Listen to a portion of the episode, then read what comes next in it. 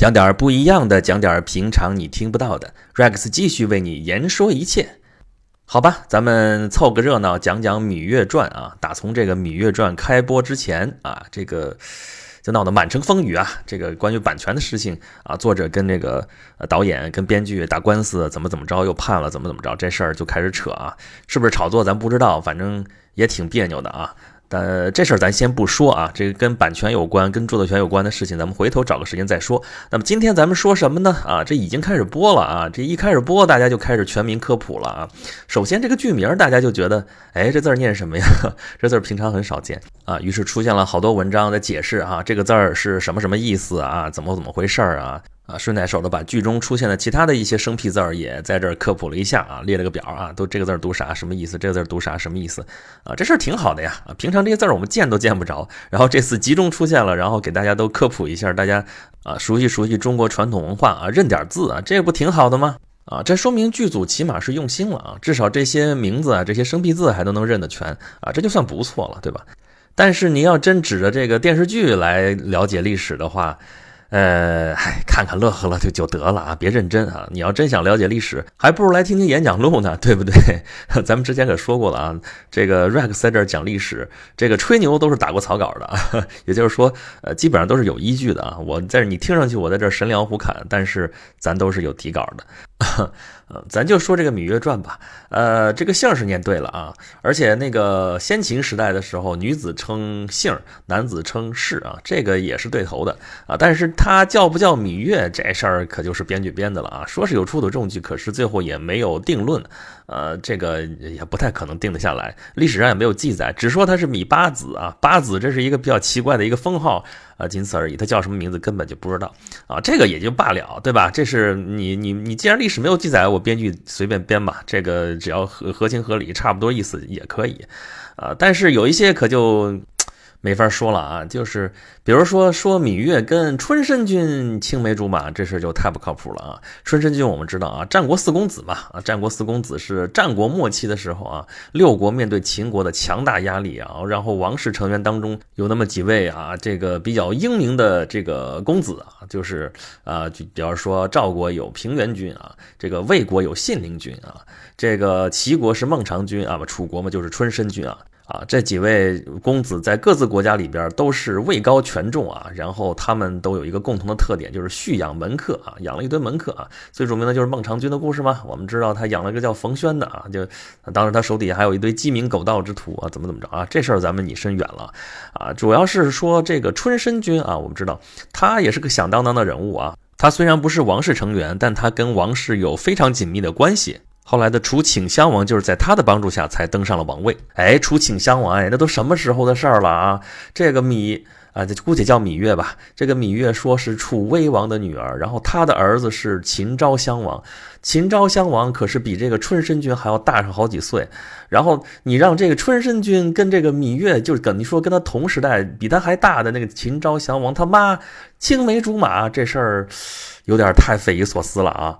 啊，我这也就是举一个例子啊，你要真说的话，那里边的问题还多呢。比如说举机能叫举姬吗？啊，他们他明明举国并不是姬姓啊，他那那也叫举姬。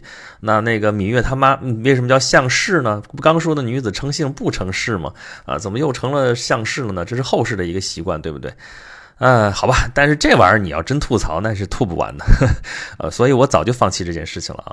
啊，早个十几二十年，可能我还真会较真儿一下啊，吐吐槽怎么怎么着，但现在嘛，就是电视剧嘛，本来看的也少，也就不说它了，反正大家就是一个娱乐啊。啊，艺术作品嘛啊，它能做到一些细节上真实也就可以了，你要真要求它呃完全都照着来，照着来，如果真是按史实来拍的话，这事儿也未必好看。啊，而且你事实上是不可能完成的任务啊！啊，首先你这剧中人说话你就没法弄，对吧？古代人怎么说话，你知道还是我知道啊？这个文字我们能流传下来，语音可流传不下来啊！就算是按照现在音韵学的一些研究成果啊，复原的啊，我们网上有好多这种那个音频啊，录下来说，你《静夜思》啊，唐朝人怎么念啊？汉朝的时候读那个《诗经》应该怎么念啊？汉朝之前先秦的《诗经》是先秦的嘛？那时候人该怎么念？这事儿你复原出来是不是真的？谁也不知道，对吧？那你怎么着？照这音来拍个电视剧，然后我们看字幕也不至于嘛，对吧？那现在我们就是还是在看着普通话演的这么一个戏啊，就是大家能够有个年代感啊，不至于特别特别跳戏，不至于特别特别离谱，也就得了啊。在这一点上，还有一个比较火的例子，就是最近电影院在放的啊，就是《火星救援》啊。我昨天刚刚去看过啊，这个已经上线好久了啊，我刚刚看也没什么好嘚瑟的 啊，但是。啊，片子拍的算是一个比较标准的一个好莱坞电影啊。你要说它多么多么的让人惊艳，这个从故事上来讲，从那个技术上来讲都没有特别的怎么样突破啊，怎么样？但是看的人很温暖啊。当然你说情节啊，不是没突破的问题了，情节可以简单到，呃，令人发指啊，就很简单嘛，就是那个火星，然后人类去探测，然后丢下一个宇航员，然后去救他，把他救回家。啊，你要说故事，你要说情节，这么一句话就可以概括了啊。但是里边的细节做的确实是很细致啊。比如说这宇航员要在这个火星上，在这儿等待救援啊，要在这儿生活，至少要。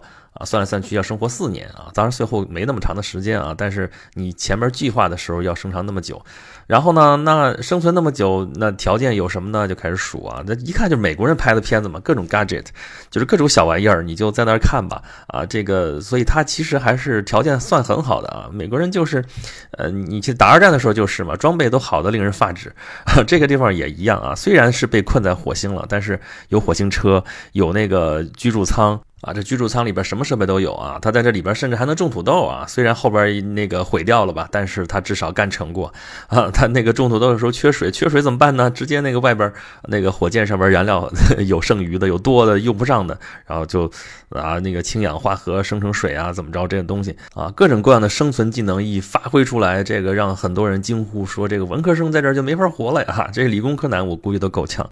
你想他上来干的头一件事情是啥？先要给自己动手术啊！这就想想都让人头皮发麻哈。那相比这个来说，其他的都算是基本技能了。什么你开个车，改装个机器啊，怎么着啊？太阳能发个电啊？怎么？其他都不叫事儿了，都已经。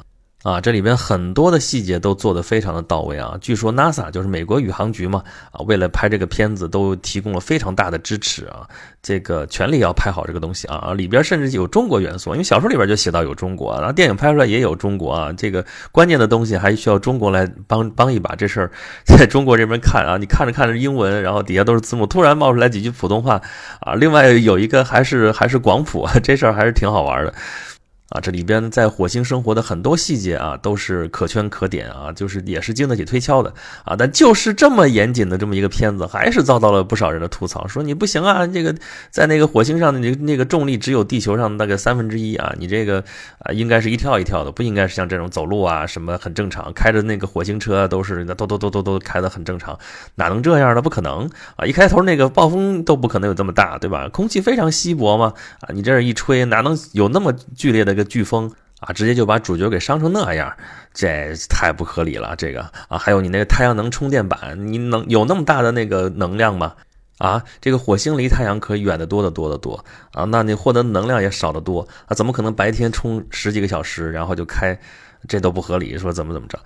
哎呦，真是要说那么多细节的话，这事儿也没边了，这片子也没法看了啊。所以。啊，这就看你怎么看了啊！这个，如果我们能看到人家确实是下了功夫了啊，有满满的诚意在这里，那么稍偶尔跳几个细节，有几个地方不太合理，也就罢了吧啊！否则的话，如果真的按照所谓的真实来演的话，那这些东西真的已经没法看了啊！这让我想到了一句话啊，就是齐白石老人说的那句话啊，说叫似与不似之间啊。他说的话是什么呢？啊，作画妙在似与不似之间。太似则媚俗，不似则欺世。怎么理解呢？他说画画嘛，我们知道齐白石画虾画的特别好，对吧？那虾惟妙惟肖，栩栩如生，对吧？但是你去数数吧，那个虾虾腿儿有几条啊？那绝对不是正常。比方说正常的虾多少条？我真不记得这数。但是他画的虾绝没有那么多条腿。哎，但是呢，就是因为少那么几条腿之后，你反而看着这个虾活灵活现。这可是艺术的真谛啊！我绝不在这儿危言耸听啊！大家仔细琢磨琢磨啊！就像刚才这个《芈月传》啊，这也是艺术作品嘛，对不对？这个电视作品，对吧？也是作品啊。虽然很多人不把电视作品当作品啊，你说如果真的按照细节来拍，按照历史的真实所谓还原式的这种拍。真没法看了啊！你们拍也没法拍，看也没法看啊！就是虽然大家都说是那个要还原历史真实啊，怎么怎么样，你这细节不对啊，那儿不对啊，怎么着的？但是其实大家多半都是叶公好龙啊！但是你如果完全不照着史实拍啊，不照着那些真实的细节来拍的话啊，那在观众的想象里边，你这个东西也没法看啊，对不对？这就是白石老人说的，这就是欺世啊！哎呦，这词儿很重啊，欺世盗名的欺世啊！那么这个似与不似之间可就不好拿捏了。这个到底似多少，不似多少？这有指标吗？这要是理工科男又来了，这个没指标，这个都在人心的把握上面啊。你就说画画的话，我们原来说啊，为什么会出来印象派啊？为什么会出来现代派？为什么后来后现代抽象成那样啊？啊，一个很重要的原因就是说，你文艺复兴啊这么多年流传下来的一个传统被照相术给打破了啊。原来用透视法来画。画你画的可以很像很像，那个技法都发展的非常非常的精巧啊，还有那个笔画的那个人是你长什么样，我给你画成什么样。但是咔嚓，人家照相机发明了之后一拍，呃，都完全可以真实还原了。那你画画，你这个艺术，你还有什么存在的价值呢？啊，所以你如果只是画的像，有什么意思呢？所以说，那就大家要拼命去想，这些画家都在想说啊，我不是画的像，那我要画什么东西呢？那叫画人心啊，人眼里面看到的世界，人心里边想象到的世界是什么样子的啊？那要每个人的理解就不一样了，所以画出来那么多的流派，那么多的技法，啊！但你说他们画出来之后，你说毕加索那样的抽象的怎么着的不像吗？你这还有几个什么东西啊？就泼墨呀，怎么着的，就完全不像吗？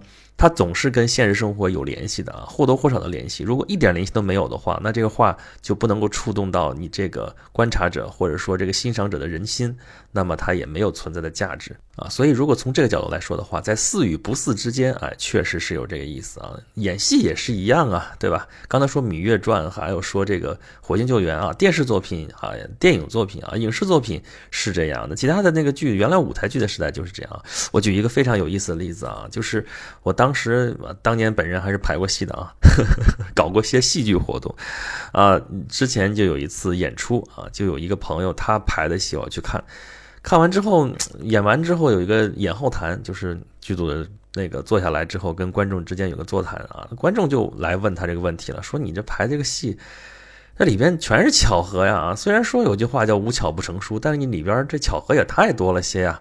这个不太合理啊，怎这怎么回事？怎么怎么着？啊，结果那个导演啊，就是出来说啊，编剧兼导演啊，他就说你不知道吧？我这是根据真事改编的，真事就是这样的。我可以给你讲怎么怎么怎么着啊，是真的，怎么怎么样？我当时听着就觉得确实挺别扭的这事儿啊。这个戏他当时排那东西在那个戏剧历史上叫什么呀？有一个名词叫加构剧。加构剧是啥意思？就是你看着名字好像挺。挺挺逼格挺高的啊，加构啊，构建的非常的佳啊，非常的好。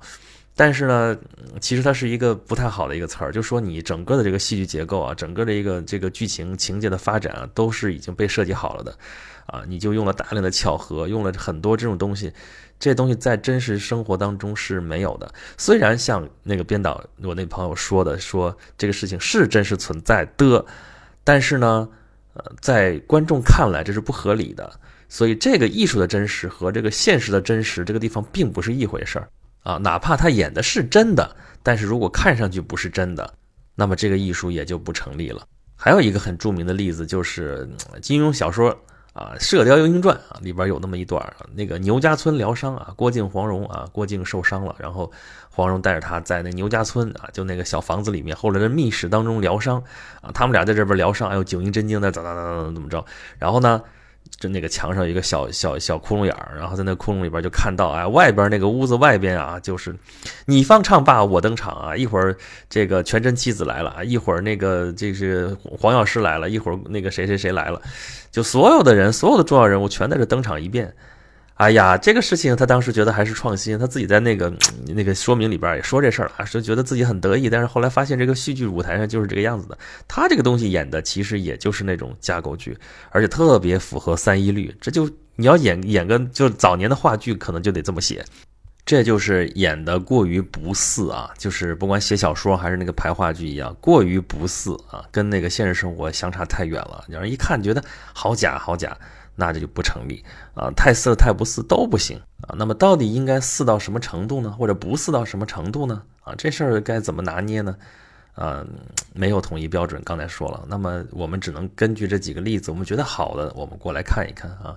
比如说《芈月传》，这个是号称跟之前《甄嬛传》的姊妹篇啊，这个同一个导演，同一个主演啊，那么表达的主题呢，其实也差不了太多啊。所以说，你说用这个历史背景怎么怎么样，似啊也好，不似也好，它还是在表达它的主题啊。那我们再说《火星救援》呢？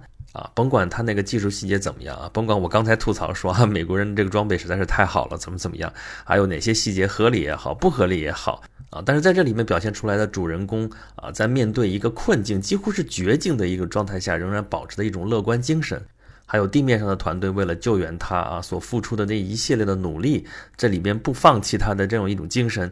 这难道不是我们应该抛开那些技术细节，抛开那些啊怎么怎么吐槽的那些细节之外的啊，我们更应该关注的一些东西吗？